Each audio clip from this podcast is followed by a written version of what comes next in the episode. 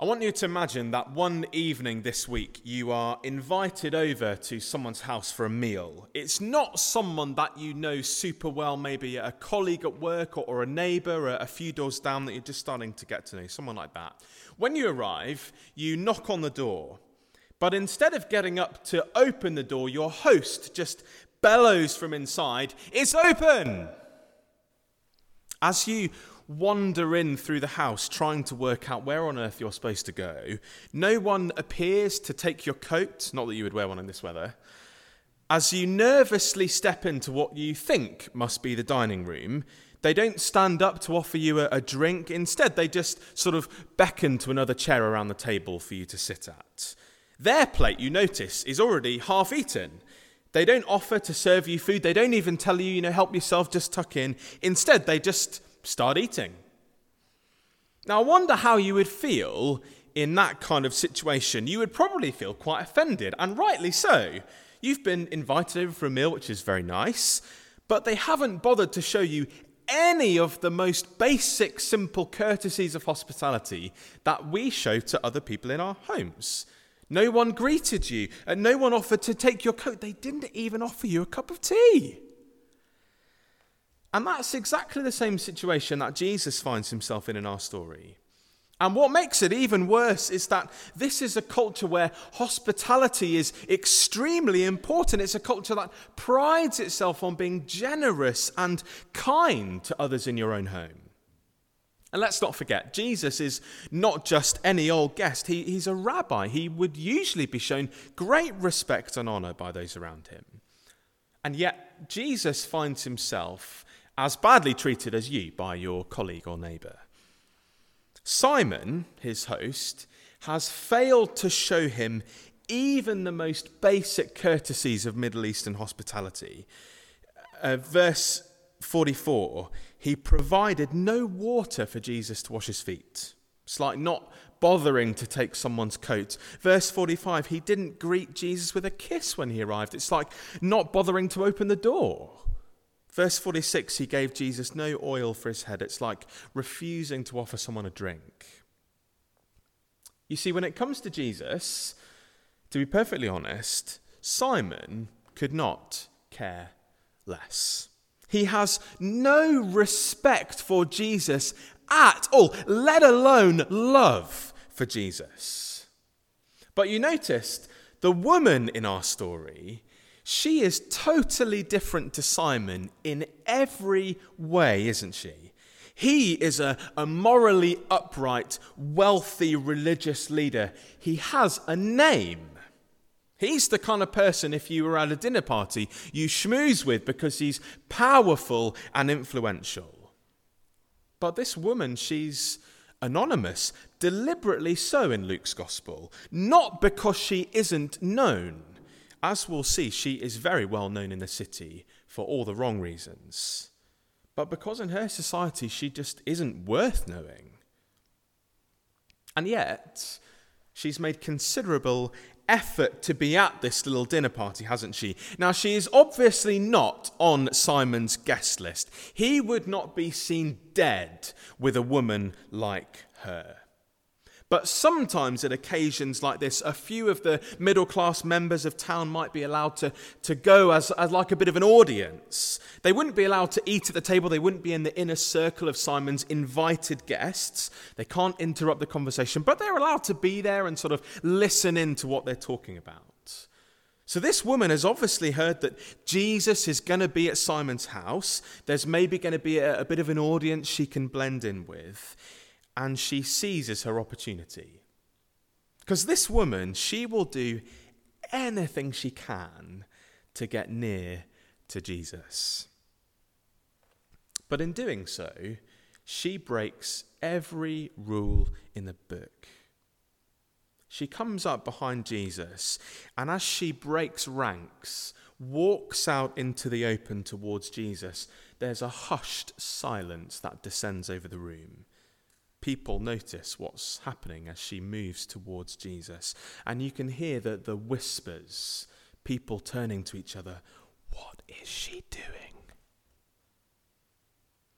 What is she doing here? And she approaches Jesus, kneels down at his feet, crying. And she washes his feet with the tears streaming from her eyes, wiping the dust with her hair. And then she kisses his feet and pours out this expensive jar of perfume on them. That probably represents her life savings, gone literally down the drain. And it's deliberate. She bought this perfume, this ointment, on purpose for this very reason, for this elaborate, emotional, extravagant outpouring of love and affection for Jesus. And why has she done that? Because unlike Simon, she loves Jesus deeply, intensely, extravagantly. And in the end, every basic courtesy that Simon ought to have shown Jesus, Jesus has actually eventually received, hasn't he? He's received water, a kiss, oil, not from Simon, but from this anonymous woman, this uninvited guest. But her actions are shocking, aren't they? I don't know how you feel about uh, public displays of affection, uh, how you feel when you see a couple kissing in the street or something like that. I gave up doing that to Rach uh, quite early on in our relationship. But this is a whole other level of public display of affection, isn't it? If you'd have been there watching this unfold before your eyes, don't you think you would have felt just a little uncomfortable? Jesus is being intimately touched by a woman who is not his wife. Her hair is down, which is something women only did in the bedroom. She's used up her whole life savings to anoint Jesus' dirty feet with this enormously expensive perfume. But there's something else which makes this really shocking. Verse 37 this woman is a sinner. Most likely, when Luke tells us that, he's trying to be polite. He's employing some classic British understatement. She's almost certainly a prostitute. Just adds to the acute awkwardness of what she's doing to Jesus, doesn't it? And here's the thing everyone knows about her.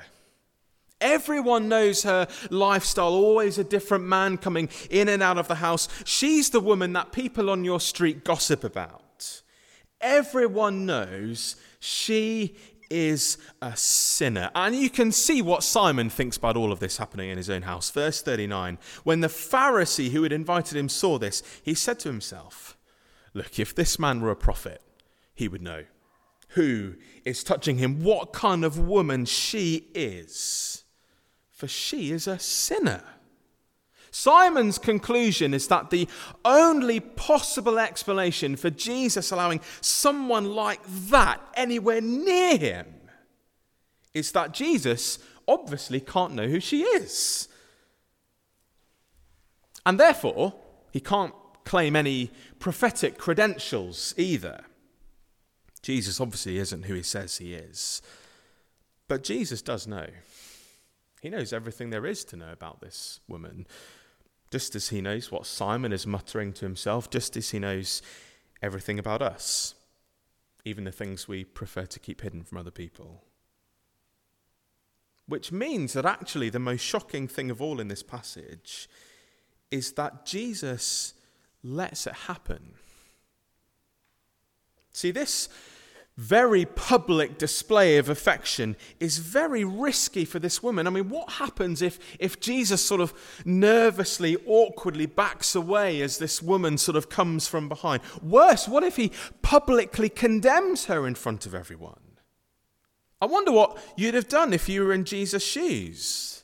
Certainly, if this had been Simon instead of Jesus, he'd have stood up, backed away very quickly, had this woman thrown out, publicly humiliated and shamed in front of everyone. He does not want a woman like this touching him. But Jesus, knowing who she is, knowing what everyone else is saying under their breath about him, lets her do it. He doesn't awkwardly usher her out to the side. He doesn't quietly remove himself from this embarrassing situation. He lets it happen. He lets this sinner, this sinful woman, touch him in ways that are really not appropriate. And in doing so, he does something amazing because he shifts the shame away from her and onto himself. It's beautiful the way Jesus does that, isn't it? It's just brilliant. Don't you love what we see of Jesus in this passage? His understanding, his kindness, his compassion, his tenderness towards this woman. And so, what is potentially a very risky move becomes a beautiful, poignant moment as she pours out publicly her love and affection for Jesus. And what this shows us about Jesus is that verse 34 is wonderfully, gloriously true. At the, start of this passage, or just before, if the sort of headings you go with them, in verse 34, we're told lots of the people in Jesus' day, they saw Jesus at all these different dinner parties with all these different kinds of sinners. And they accused him of being a glutton and a drunkard, a friend of tax collectors and sinners. Now, of course, it was meant as an insult. It's like Jesus is supposed to be this holy guy, and yet here he is hanging out with all these sinners. They could not imagine that the glad heart of God is actually drawn towards those kinds of people that the world holds at arm's length, but it is. That's who the glad heart of God is drawn towards. And so wonderfully, verse 34, they're right.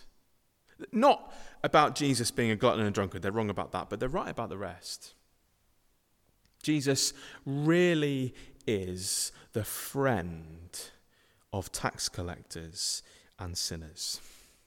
Those are the very people that Jesus came for. Sinners of all kinds, people caught in addiction or sexual sin, people playing the benefit system, people who've made bad choices, people who are selfish and uncaring, gossips and slanderers, liars and cheats, people driven by money and ambition, even people blinded by their own hypocrisy and self righteousness.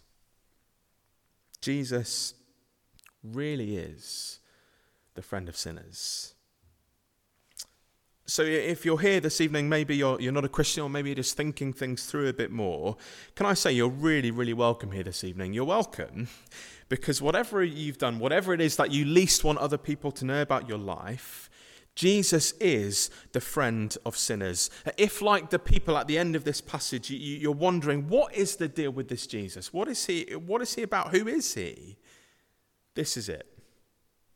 Jesus is the friend of sinners. He's the one who, if we come to him in repentance and faith, looking to him and say, Listen, I, I realize I've sinned, he's a friend who forgives. That is good news for every single one of us here this evening, isn't it? Because if that weren't true about Jesus, none of us would have any hope whatsoever. But there's a little bit more going on here because this story it alerts us to a big danger for those of us who are already on the inside if you like who are already Christians.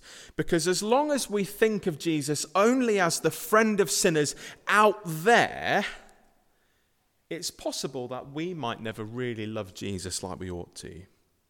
That's the point I think of Jesus' little story in verses 41 and 42 one person owes 50 denarii, the other 500. It's uh, one owes two months' wages, the other owes two years' wages. But the thing to note is that neither of them has the means to pay it back. Neither of them can pay. And so the man cancels the debts of both.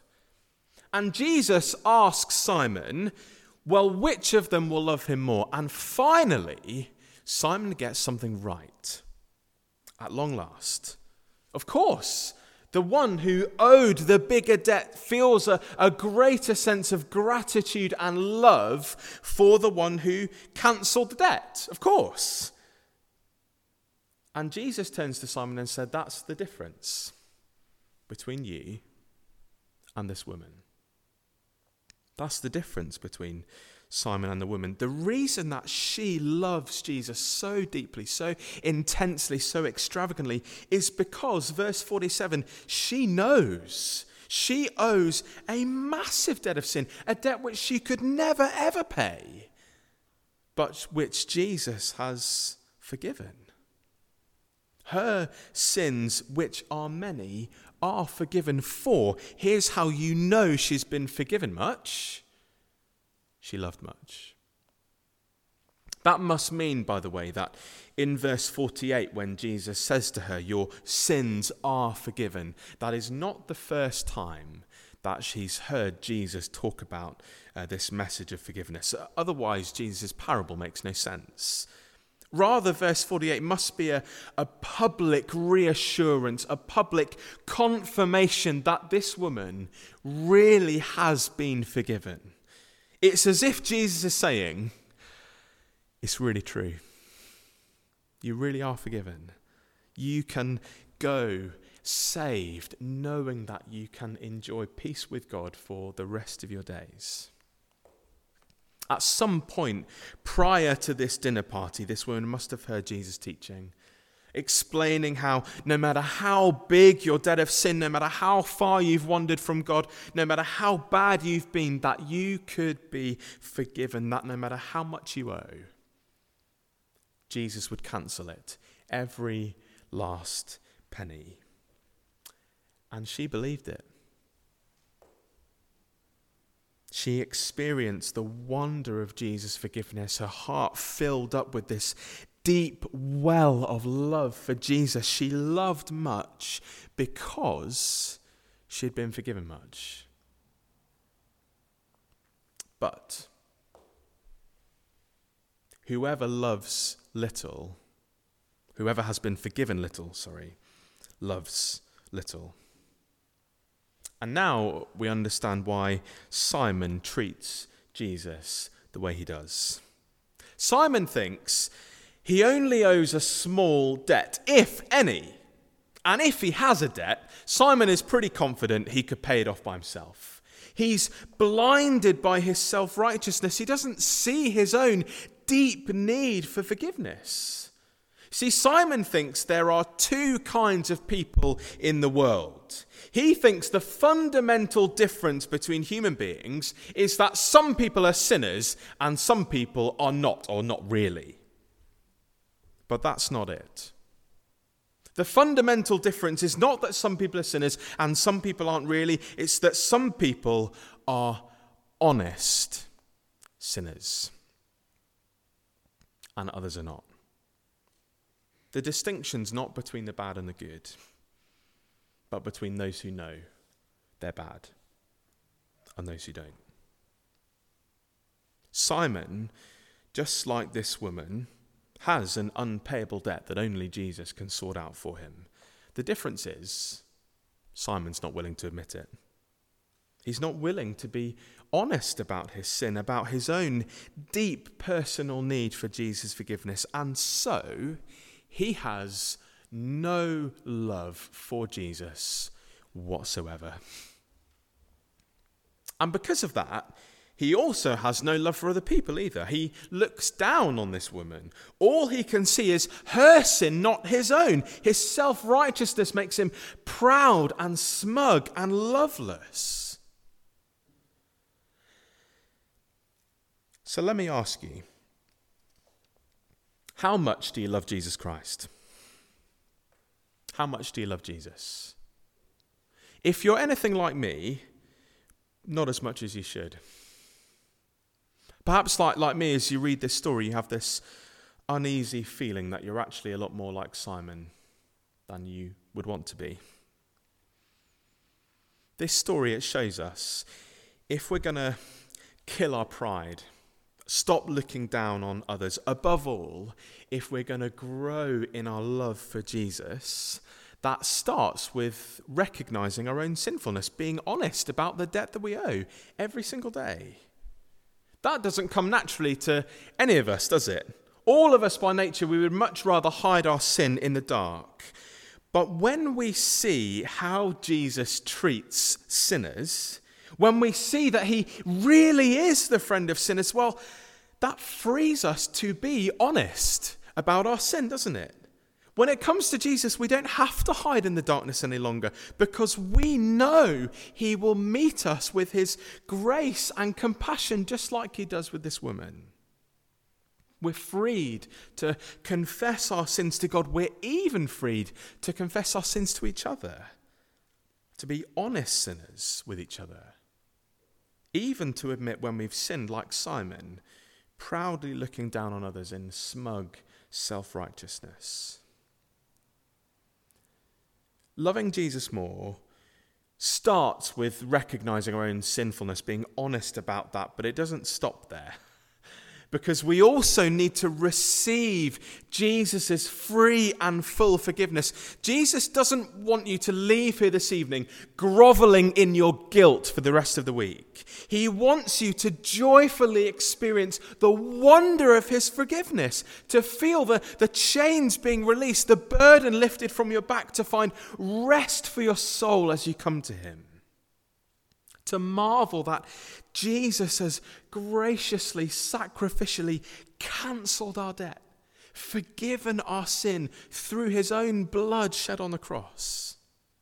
That's how we grow in our love for Jesus, not by trying really hard to drum it up from within ourselves, but each and every day, very simply being honest about our sin, confessing it to the Lord, looking to Jesus for forgiveness to know that our debt has been paid, to know that, like the woman in the story, we have peace with God for the rest of our days. For if we claim to be without sin, we deceive ourselves, and the truth is not in us.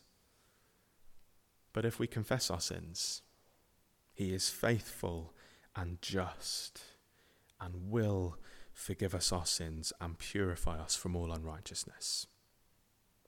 Who is this who even forgives sins? Jesus, the Son of God, the friend of sinners. Praise the Lord.